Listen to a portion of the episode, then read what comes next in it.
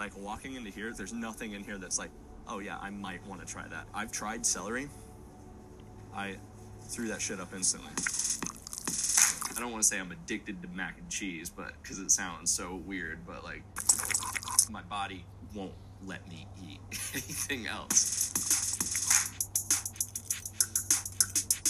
I didn't choose to be like this. Why do they have so many broccolis, you know?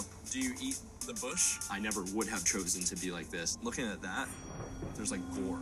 I'd rather have random chemicals than knowing that like I gotta drain the blood out of my meat. Ew. I'm actually like serious. Like like this is a problem. It's weird for me to think of eating any food that's not yellow. My name is Austin, and for the past 17 years, I've eaten almost nothing but mac and cheese.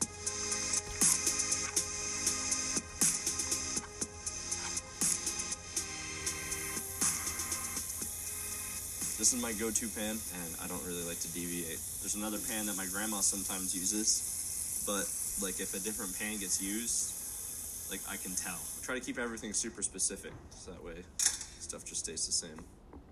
I'm 20 years old and I live in Keystone Heights, Florida. It's a backwater for sure. Everyone was kind of the same, and if you were any different than, than the norm, it was super weird.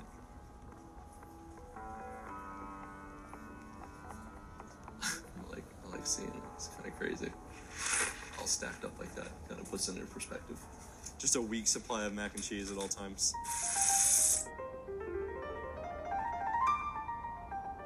I don't think I've ever really met anyone who said, "Oh, I don't like mac and cheese." I love this cheese, man. This is some good ass cheese. This is what normal cheese looks like to me, you know? This is what some cheese sauce should look like.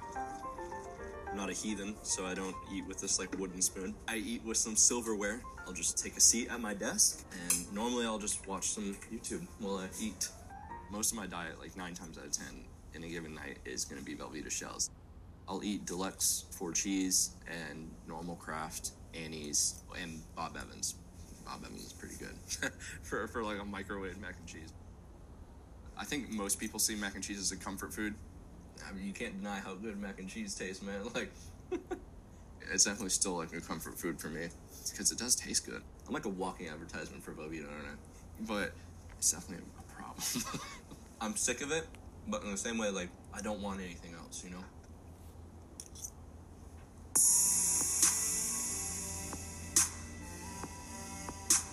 When I try to eat new foods, the first thing that happens is like blinders on the food. Gets to the point where it's like somehow in my hand. I'm about to eat it. Like as soon as it enters my mouth, it's just like a sensory overload of all the things. This is the texture. This is the consistency. This is how it feels in your mouth. Oh, oh God, there's the taste. And there's a bunch of new flavors that you've never experienced before. Or even if I like what I'm trying, I'll still have like this just kind of involuntary gag. If I don't like it, sometimes I've actually just straight up thrown up, like on the spot. I've never bought anything other than mac and cheese for myself whenever I go shopping. This is all that I'll eat of Velveeta. Like, I'm, I don't like any of these other things. Velveeta's always just been the most consistent. It always tastes pretty much exactly the same. I didn't even know they got mini ones, but I don't even want to try the mini ones just because that'd be different, you know, like too different. The bacon one grosses me out. I can't stand the thought of mixing that with mac and cheese. White bean? I don't even know what that is. Anything that adds to mac and cheese, like, don't. It's mac and cheese, not mac and cheese and white bean. Like, and this is an abomination. You're, you're going into some some vomiting territory. I hate peppers. This makes my stomach queasy just like looking at it. The texture of pasta in general is like my favorite because it's like not mushy until you chew it. I know it's so bad for you. When I read the ingredients, I don't know what enriched macaroni product means. Like like a bunch of stuff that I'm familiar with, but then a bunch of other stuff that sounds like it could be used to make like a chemical weapon.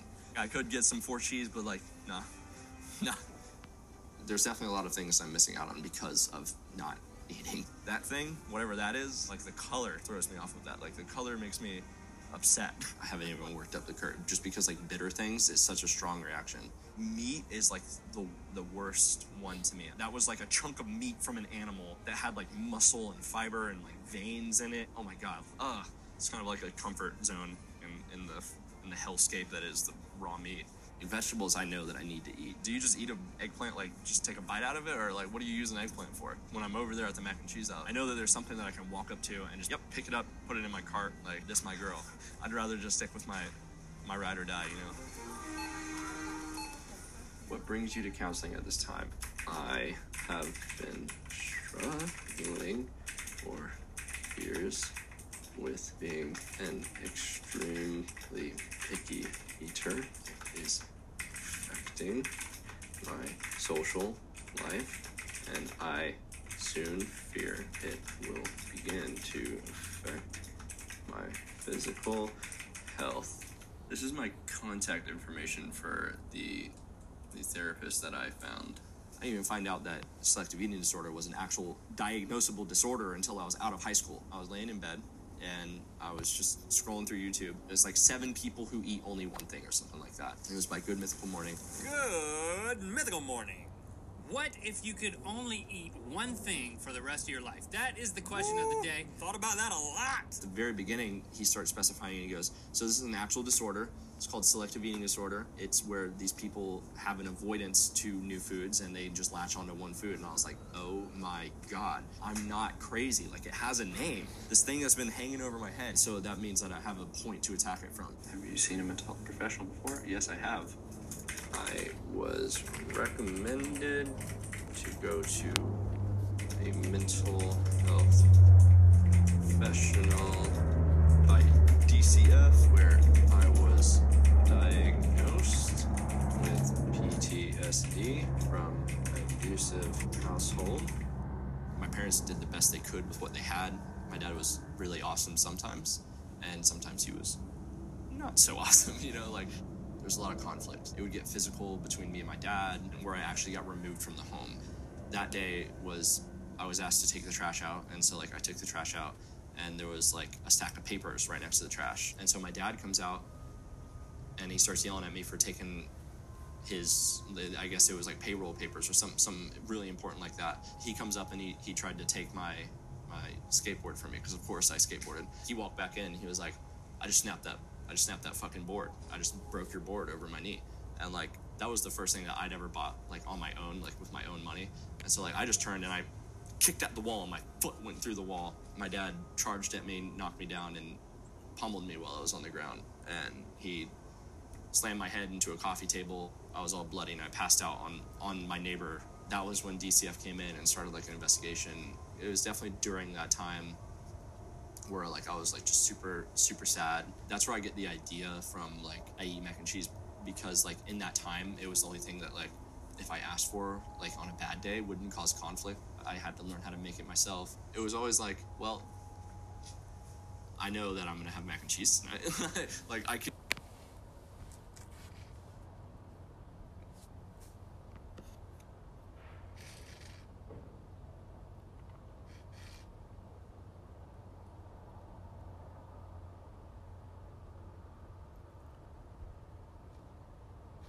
control that. He, he never could say why he didn't want to eat anything else. We've never forced him, never even tried to force him. That's real hard for me because I'm from old school. I was brought up to someone fix my plates. You ate everything was on it, and you stayed there till you did eat everything that was on it. Oh my, I love my grandparents. They're very accepting. They never make me feel ashamed about it. It's never like you need to change, you have something wrong. It's always like we're just worried that you're unhealthy. I think he'll always be with me, you know, and I don't care. if he wants to stay here until he's 30, it's okay with me. Maybe not so much Grandpa, but he's a good boy. Jared's like my brother, essentially. He's like my best friend above all. I can probably count on two fingers the amount of time that I've brought up like my eating with Jared. I think he had told me about it before that all he ate was mac and cheese, and it seemed kind of weird at first, but I don't really judge people. I don't know, because it's like, if you want help, I'm not against helping you, but it, you know, it's kind of one of those things like you can't help someone that doesn't want help. Yeah. And it seems like you get a lot of opportunities to try other foods and you showed no interest in it. So again, I'm not going to push the issue because I know I can't change your mind. I definitely used to be embarrassed, like, oh man, I'm just weird. There was a time where, like, I just felt excluded. I barely ever even really go out to eat with my friends because like, I would just be sitting at the table with my plate of mac and cheese as opposed to everyone's full plate. A lot of people struggle to understand it. So, like, a, a lot of people that I, I choose to tell about it don't ask, you know, because they, they, they know that, that I'm actually, like, serious. Like, like, this is a problem, you know. We're heading to ground zero boxing. It became like a thing where like I just wanted to prove to myself having the background of like my trauma as a kid and having PTSD and not being able to be around any kind of like physical conflict to like going and being in a ring with someone and just like straight beating the shit out of each other. It felt like I, I was like I was making myself feel worthy. I started boxing three years ago. Whenever I went for the first couple of times, like I just loved the working out, and then I loved feeling like I was like a part of something. My coach's name is Giovanni. He's just the best. Dude's like a dad to me. I exercise four times a week, really heavily at, at the gym. I got up to like a really unhealthy weight because I stopped going to boxing. So like it's at, I'm at the age now where I know that my metabolism has slowed down. I, I definitely know that I have to maintain physical activity to keep myself fit. It's okay. It's to counteract my terrible, awful carb-filled diet. Come on. A little bit more. Just a little bit more. I went to the doctor for a physical five weeks ago now. It's a new doctor, so I told him I've only eaten mac and cheese for like 17 years, and he was like, "When you're older, it's going to be a problem." He was like, "But for right now, I have no worries." Part of me kind of wishes he would have said something more scary than "You're fine." I feel like I need someone to tell me like, if you don't change, like, you're gonna feel the consequences. You know? He told me he had a mac and cheese diet, and I was like, what? I was like, well, you know, you're boxing, but you're gonna have to start eating right if you want to go ahead and get in better shape. That's it, Austin. Come on. Show me you're a winner. Let's go. When it comes to mental health issues, if you can't talk about what's going on, then you can't get the help you need. I feel like a lot of men think that's a weakness when it's not. You know, if there's a problem, the weakness is ignoring it. Let's go, let's go. Finish strong, finish strong. That's all you got? That's all got. Not bad, kid, not bad. See you go work today? Yes, sir. Thank you. Love you, kid. Tell grandpa and grandma I send my love, okay? Of course. More than anything, I want to be like my best me, and I'm taking steps to get there. Tomorrow, I'm meeting a new therapist named Ashley. I hope it's going to give me the ability to be at a neutral, unbiased stance whenever I try new foods. It's like the stepping stone to being able to do the things that I want to do easier. It's been about two years since I've been to a therapist's office. She had never dealt with anyone who had SED. Her solution was to just just go home and like soak some broccoli and cheese and just try it. If, it, if only it was that easy. Whenever I left there to try and find another therapist's office, it was very, very difficult and has proved to be very difficult to find any reasonable therapist who takes my insurance. Insurance companies seem to think that mental health is like a luxury, you know? Hello. Austin. How you doing? Good to meet you. Nice to meet you. Come on in, take a seat. Tell me more about your story. For so long, like it was just a shadow that just like loomed over me. As soon as I knew that it had a name, like it gave me like a hope. What What is a normal day like surrounding eating for you? I'll have like a box of Velveeta shells mac and cheese. That's typically just what I eat through the day. Like that's it. Pretty specifically, that brand, a single kind, right? I'm just alone in my room eating it. And then if you went back to that planning piece, what do you see in that? Dinner has always been water, pan, pot. You know, like on the stove, eight minutes, and Yeah. then like you're done. That makes me want to look at what meals have been like throughout life. I never remember ever eating family dinners like at the table, and I would always eat mac and cheese. All the adults said was just like, "Oh, he's just in his picky eater phase." Yeah. Anytime I try something new, Uh-huh. even if I like the first bite of it, I almost will always have an involuntary just gag. What's the experience that goes with that gagging? What have you noticed? Oh, it's embarrassing.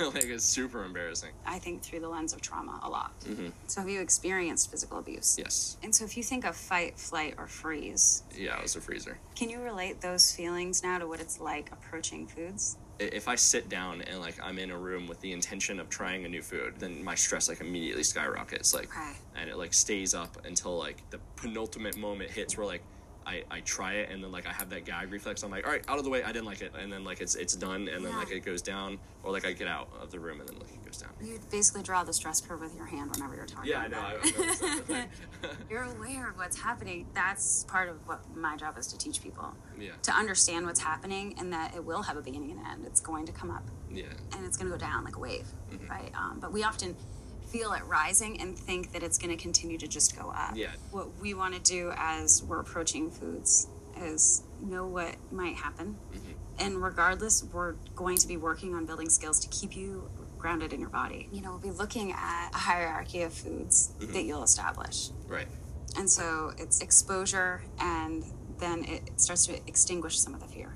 We build a new pathway, and that pathway looks like I actually can feel this feeling and go forward and Right. and live. I just hope like I can get to a, a place where like I'm equipped to deal with like what I'm feeling Yeah. when I try new foods. That way I can try new foods at like a neutral, unbiased look, you know, like instead of just having the massive anxiety associated with it, you know. It's completely separated from from like who I who I am, you know. It's like a relic of whenever I was in like a worse mental place and like it's just kind of stuck with me, you know, like That is a really great way to conceptualize it. Yeah. It's a Yeah. but that is so deeply ingrained Mhm. that it's still there. yeah. You have a lot of insight. You're motivated to do it. Yeah, oh yeah, for sure. So that way I can like slowly open up like what restaurants I go to and stuff. So you know. want to be able to go to more restaurants. more restaurants, just be more social with with with eating and stuff, you know. What we'll do from here is just look at frequency and when you can come in next so that we can make the most of your time and your commute. I'm super excited. All right. I definitely didn't choose to, to be like this at all. This selective eating disorders has its hooks in me and it's just like holding me back. It's exciting thinking like I could get to a point where like I'm able to try new foods and possibly, you know, like them and enjoy them.